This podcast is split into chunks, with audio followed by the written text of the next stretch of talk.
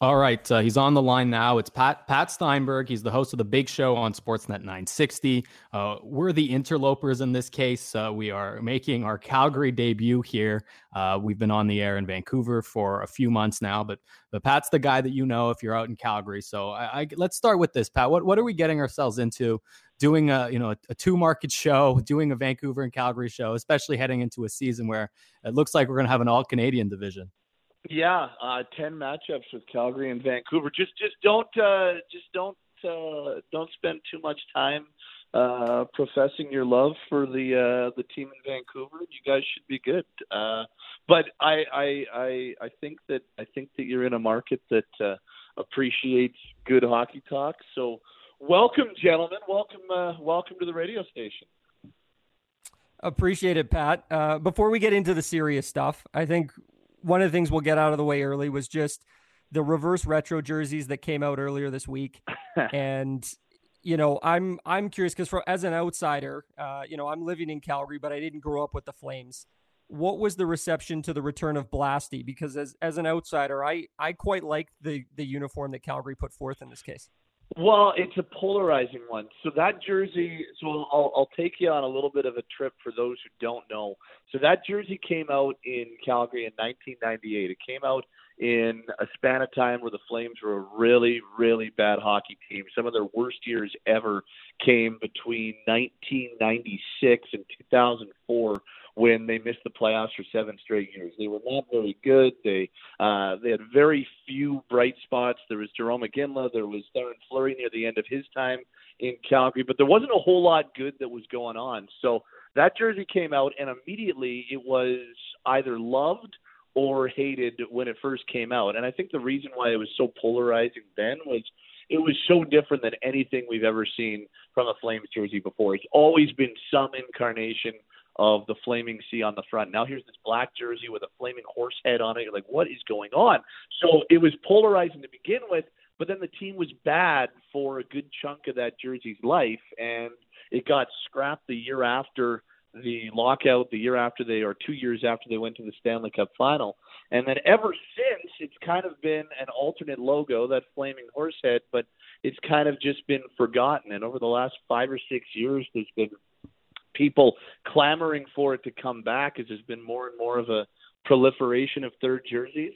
And so over the last the last year or two, there's been this really huge groundswell of bring this thing back. So when it when it was first rumored that it was coming back, it was polarizing once again. But I think that there was a good chunk of the people that hated it before kind of came around to it being a cool little nostalgic thing. So I would say I would say that the response has been for the most part positive. Like I would say 75% positive.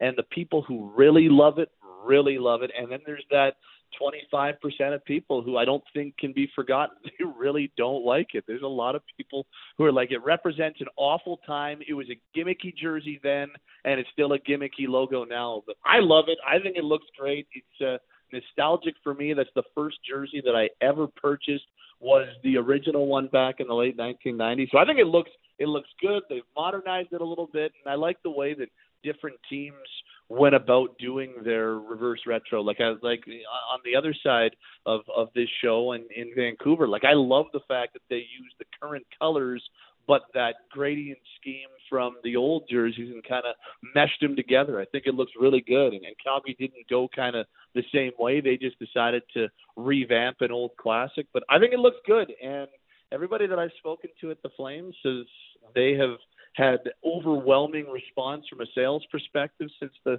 pre-sale started earlier this month. So I think for the most part the response has been good, but there's definitely and will always be a faction of people who do not like that jersey and who do not like that logo. But I am not one of those people. I love it. I think it looks great.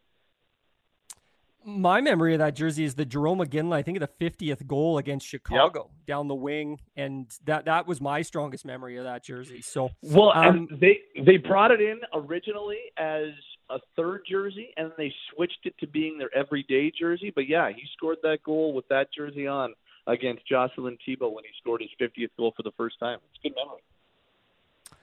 Izzy and I were just chatting before you came on. Uh, I know you have his uh, Elliotte Friedman on every Monday, so you'll probably have a lot to talk about with Elliotte this week because Elliotte broke the news, I think, late Tuesday night and then into Wednesday. And it's been a bit of an evolving story about the NHL and the owners going back to the players and looking to recoup somewhere in the neighborhood of $300 million and coming up with some creative solutions on how to do that. Um, just your reaction and what do you think the players are thinking at this point, just three or four months after they, you know, signed what they thought was an ironclad uh, CBA? Yeah, we've talked a lot about it this week, and it's one of those. It's one of those things where a lot of times when you're talking about labor negotiations and and money that we really can't fathom, you're kind of like it's it's hard to relate to either side. But this is this is one of those cases where I kind of understand where both sides are coming from. Like you're right. If you're the players, you just signed something in July and you negotiated something in really good faith and you're like, okay, this is a new collective bargaining agreement. It avoids a lockout or a strike down the road, and we got this done. And then four months later, here are the owners coming back at you saying, actually, we want to change it, and we need you to uh, we need we need you to take some more concessions. And so, if if I'm a player, and especially if I'm uh, in in part of the NHLPA leadership as a player. I'm saying, well, what is this? How how are you proposing us take more hits four months after we established this CBA? But then on the other side, what what I think I don't think it's getting forgotten, but the the one thing that I, I balance the conversation with is that, geez, this pandemic has hurt NHL ownership and the NHL business model, maybe even more so than the league thought it was going to when it first ratified this CBA in, in July. Like I don't they they went into the return to play hoping they would recoup X amount of money, and and maybe they didn't get the television ratings and the type of money back they were hoping they would in that return to play. I don't think that it was uh, a dire difference, but I don't think that it was as much of a financial boon or a recouping as they were hoping. And now you're looking at it and saying, well we might not have fans in the majority of buildings until the postseason of this coming season, or maybe not even then. Maybe we're talking about not until the fall of 21 for owners to start getting butts back in seats. And so you're saying to yourself, well, we, we projected this, and, and maybe it's going to be this. And the millions of dollars that we're now projected to lose. We didn't even write this in to the original CBA. So I think, and I think what is the good news is that when Elliotte joined our morning show on Sportsnet 960 on Friday, said that since Wednesday and since the story really broke, it feels like the rhetoric is toned down, and both the owners and the players have kind of gone back and said, okay, we know that the most important thing is playing hockey this season. We know we need to get a season. It doesn't hurt, doesn't help anybody if there's no season. So it feels like as as miffed as the players might be, or as frustrated as the owners might be, there's still a real desire to figure something out that works for both sides, so they can play, so they can have this bridge season. So yeah, I I, I get it from both sides, and everything that you're hearing right now, guys, is that as as much as there's a little bit of a, a bump in the road or a hurdle here, it, it seems like there is a concerted desire on both sides to make sure they figure something out. So I I'm not worried about us not playing. I, I think that we're going to figure it out. It just might take another week or two to figure out all the finer points here.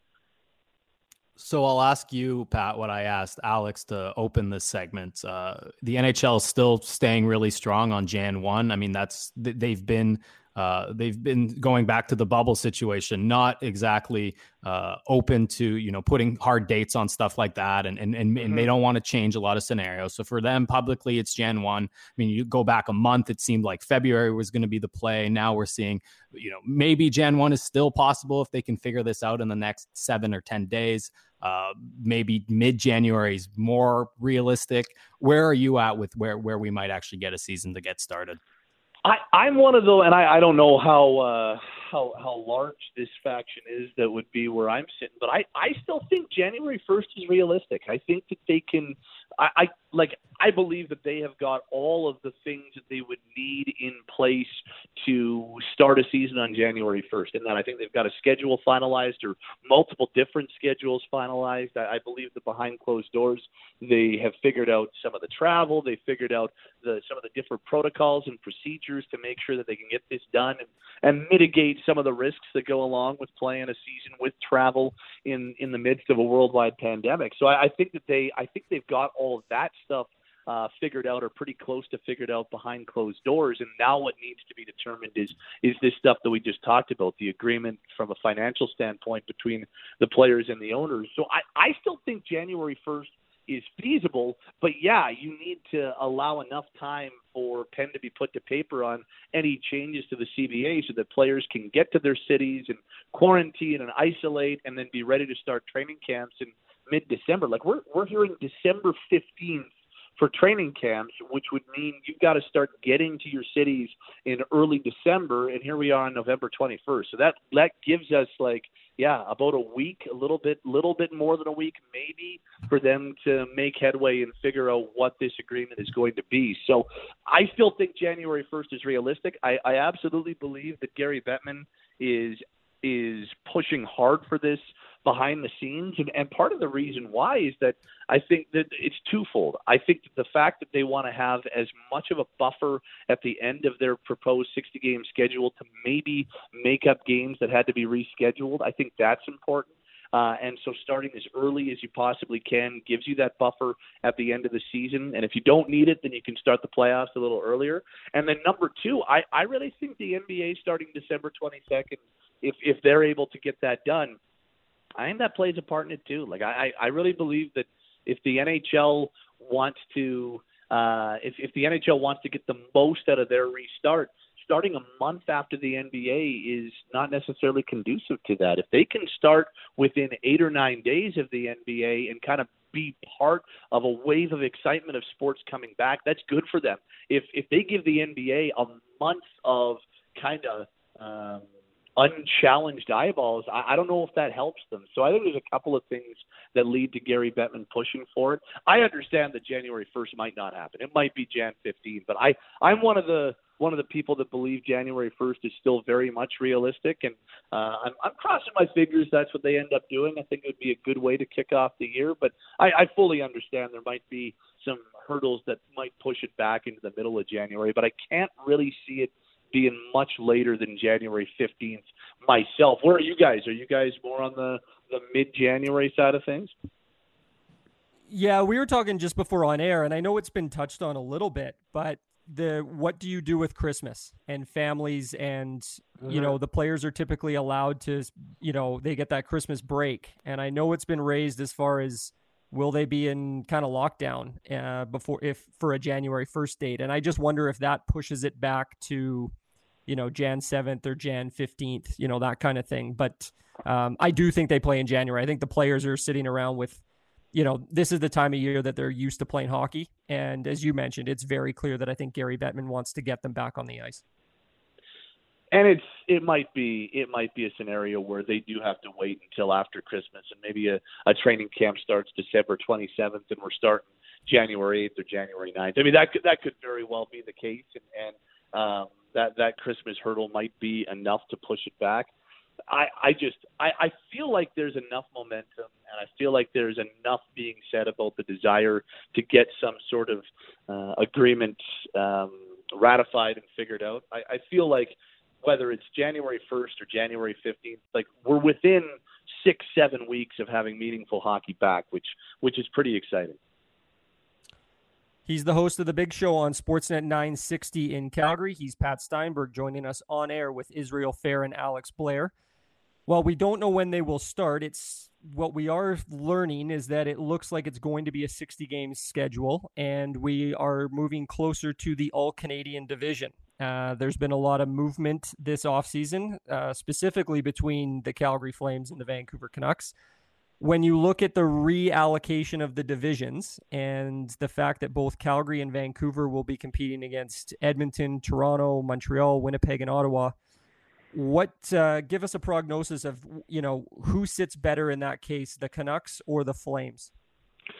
Well, it's like when you when you think of the potential of an all Canadian division and now what's seeming more and more like the reality of, of that division. Like when you think about it, there's really not much separating the, the six of the seven teams anyway that would be playing. I think at least for me, as much as I think Ottawa has taken some steps forward this off season, I still think they'd be the seven team and, and kind of the easiest mark of the group. But with Montreal and the improvements they've made, and Toronto and the steps that they continue to take, and Calgary and Vancouver and Winnipeg and Edmonton, like I, I think you're talking about very little separating six of those seven teams. And I, I would be fascinated to see how close the hockey would be and how tight the division would be at the end of the year. And I guess I guess there, there's kind of there, there's two camps when it comes to Flames fans.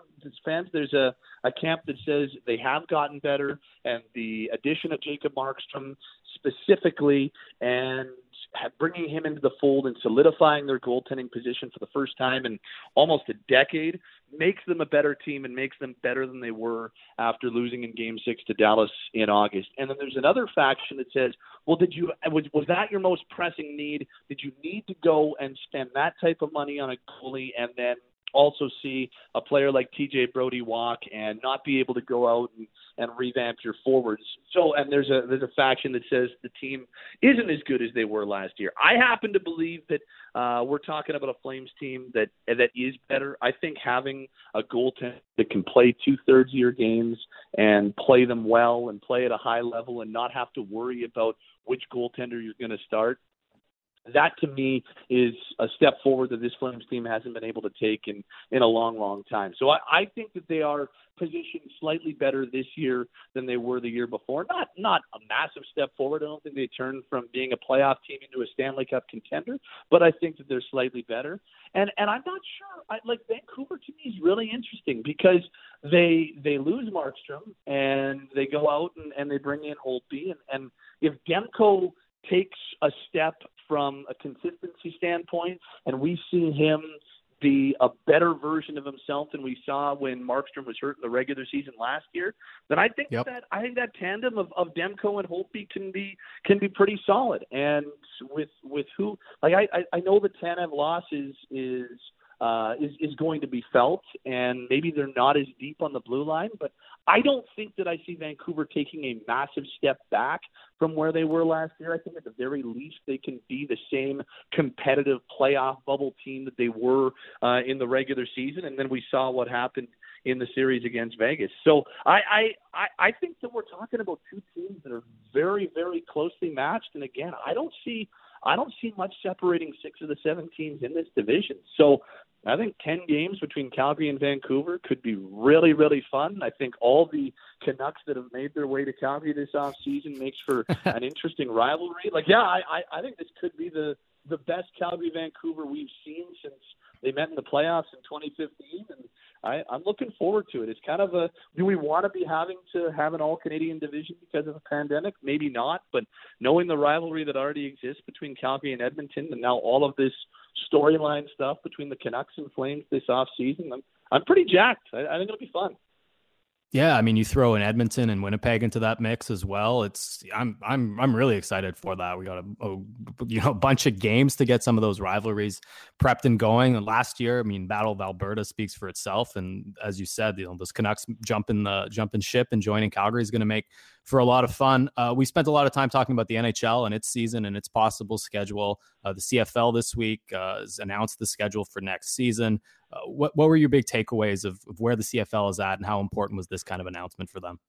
Well, I thought it was I thought it was important because uh, you have the CFLPA coming out a couple days prior saying we want a commitment from the league that they're going to play next year, and maybe maybe they didn't come out and say we will play no questions asked next year but you send out an 18 game schedule and you map things out like that I, I think it's a pretty big step forward. And there's been a lot of there's been a lot of criticism on the CFL this off season and I guess this extended off season or no season.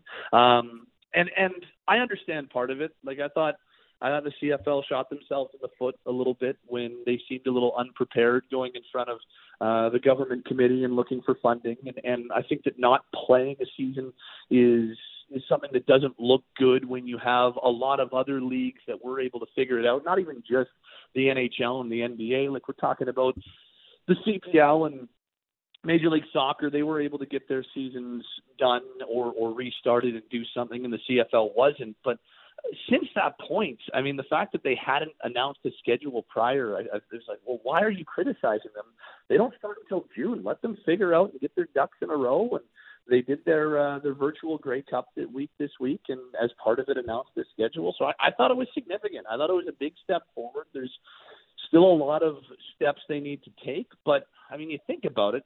If if everything goes according to the plan that we hope it's going to in in this country and on this continent that by the time they get training camp started and by the time they kick off their first regular season game we're kind of hoping that we're going to be in a much better spot in the world and that maybe we're starting to get out of this thing and, and return to normal and, and be in a really good momentum spot. So I, I thought it was significant. The fact that they announced a full 18 game schedule was significant and I, I'm I'm hoping that we see the CFL back and better than ever next year because I'm kind of a I'm kind of a CFL nerd, so not having it this year has been has been very strange. So it's it was I thought it was big. I don't know if you're ever going to please the people that criticize the league and, and are always on them, but from from my standpoint, announcing a schedule was important, and now they have a number of other steps to to take before they can actually get this thing going. But I'm feeling pretty confident they're going to play next year. Yeah, well, we we hope to see it. Uh, Pat, thanks for taking the time. Uh, appreciate the welcome to the Calgary market, and hopefully we do this again soon. That was good, guys. Welcome to Calgary.